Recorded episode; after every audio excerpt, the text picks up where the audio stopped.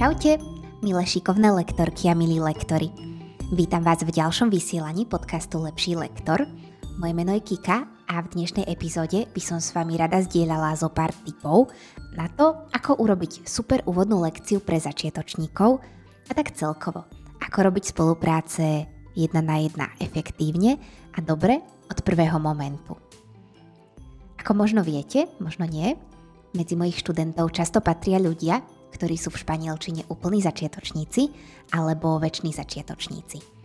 Preto v tejto epizóde budem hovoriť najmä o tom, ako vytvoriť prvú lekciu pre nich, tak aby si jazyk zamilovali, ale mnohé z princípov, ktoré tu dnes zaznejú, budú využiteľné určite aj pre ďalšie vyššie úrovne. Verím, že sa vám dnešný diel lepšieho lektora bude páčiť a poďme teda na to. Ak sa zameriavate na individuálnu výuku, tak podľa mňa by ste v prvom rade mali byť empatickí a venovať sa každému študentovi s osobným prístupom. A to už od prvej lekcie.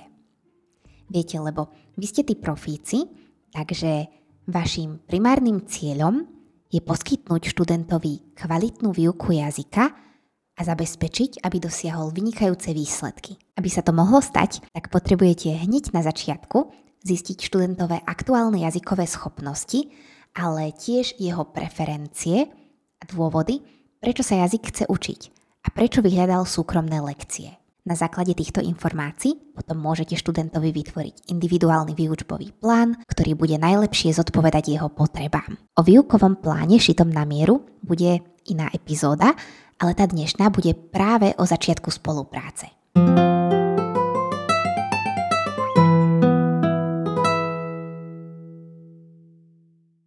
Vraví sa, že prvý dojem máte možnosť spraviť len raz. A je to presne tak. Prvá lekcia by preto mala byť takou ukážkou vašej práce a aj pri začiatočníkoch by mala prebiehať v cieľovom jazyku, aspoň z tej väčšinovej časti. Študent by mal na úvodnej lekcii získať predstavu, ako to s vami chodí a či si vzájomne sedíte, lebo to je veľmi dôležité. Študent by mal vedieť, aké materiály a aké rozhranie na online lekciách používate. Ak vám môžem odporúčiť, snažte sa počas prvej hodiny nesklznúť do toho, že sa budete snažiť stihnúť čo najviac a že začnete robiť nejaké šialené defilé a nejaký cirkus mnohých aktivít. Vôbec nejde o kvantitu. Ide o kvalitu, o to, aby tá hodina mala zmysel, ide o také empatické načasovanie aktivít a aj o spoznanie sa a také prírodzené nastavenie nejakého vyhovujúceho tempa. Napadlo mi také prirovnanie so švedskými stolmi. Keď ste niekde v hoteli a máte tam kopu možností, tak to neznamená, že musíte všetko zjesť v jeden deň.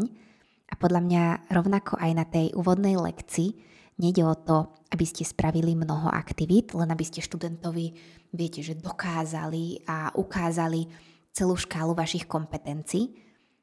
Proste nie, o to nejde.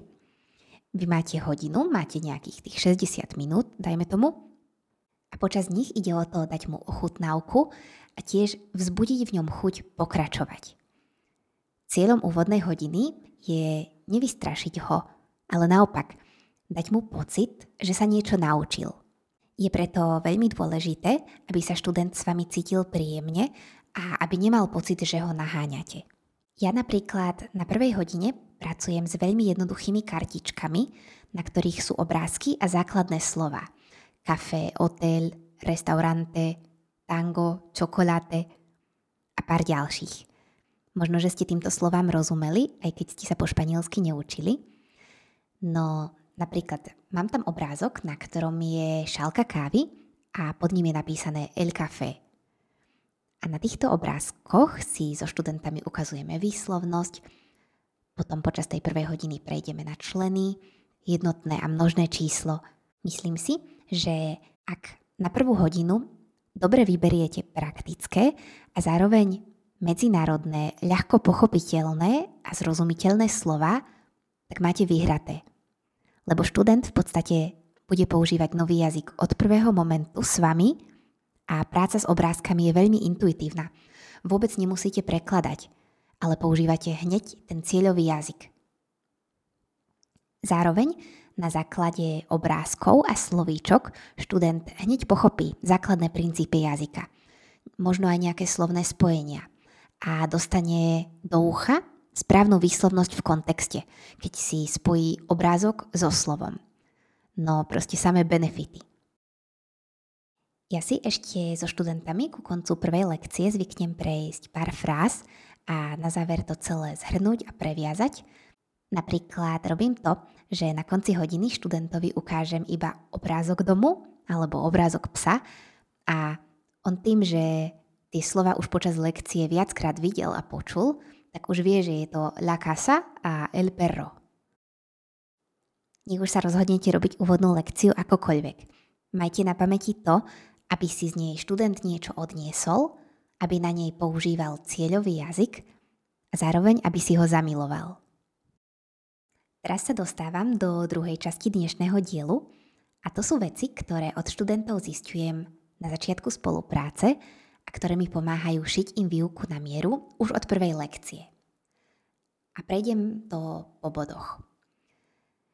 Prvá vec, ktorú sa študentov pýtam, je, že aké jazyky ovládajú a či majú nejaké predchádzajúce skúsenosti s učením sa cudzieho jazyka.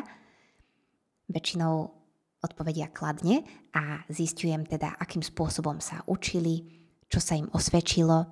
Ak vám študenti povedia, že ešte nikdy nemali individuálne lekcie, Môžete ich poprosiť, aby vám porozprávali o tom, ako sa jazyk učili v škole a tu vzniká super priestor na to, aby ste trochu načreli do toho, ako ten študent jazyk a štúdium vlastne vníma. Potom ako ďalšiu vec sa študentov pýtam, čomu sa venujú, jednak v práci alebo v škole, ale aj to, čo ich baví vo voľnom čase. Viete, ja som veľký zastanca neformálnej komunikácie, týkania a kľudne aj osobnejších tém.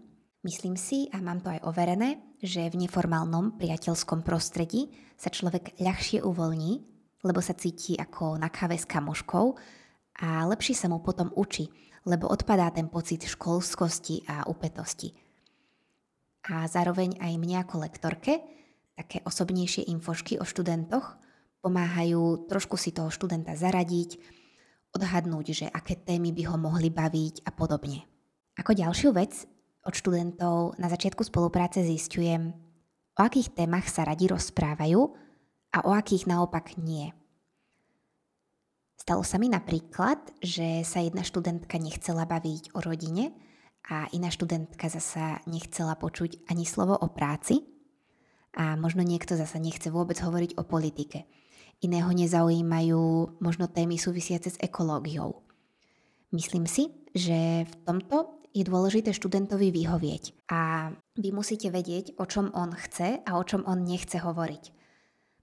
Niekedy sa stane, že sú to témy, ktorých slovnú zásobu treba poznať a nedá sa jej úplne vyhnúť. Napadá mi napríklad téma rodiny alebo dennej rutiny. To sú také typické začiatočnícke témy, na ktorých sa študent zároveň naučí tvoriť jednoduché vety a tú začiatočníckú gramatiku, veď viete.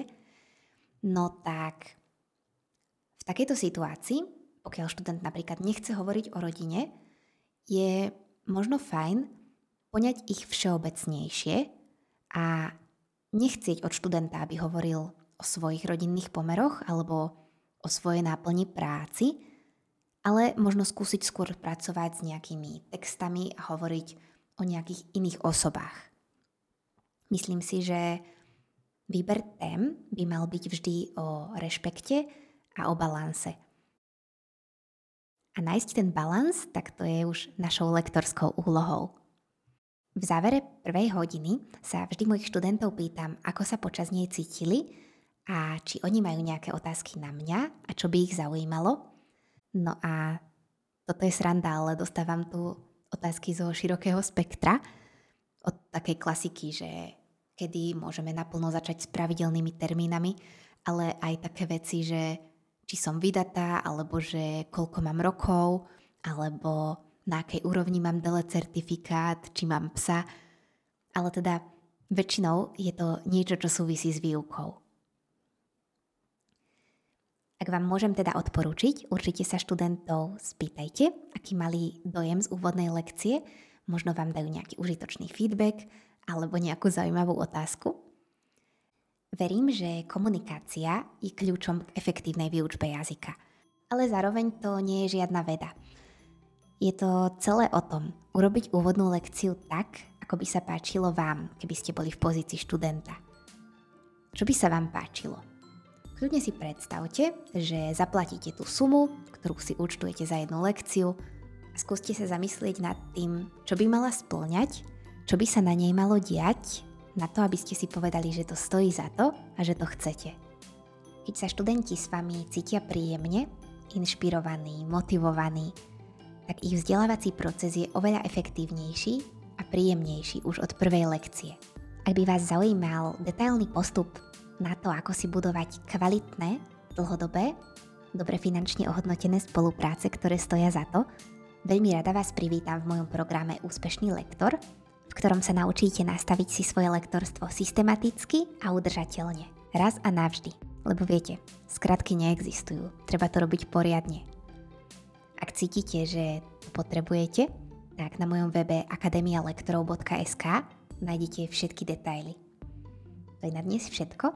Majte nádherný deň, priatelia. Čaute!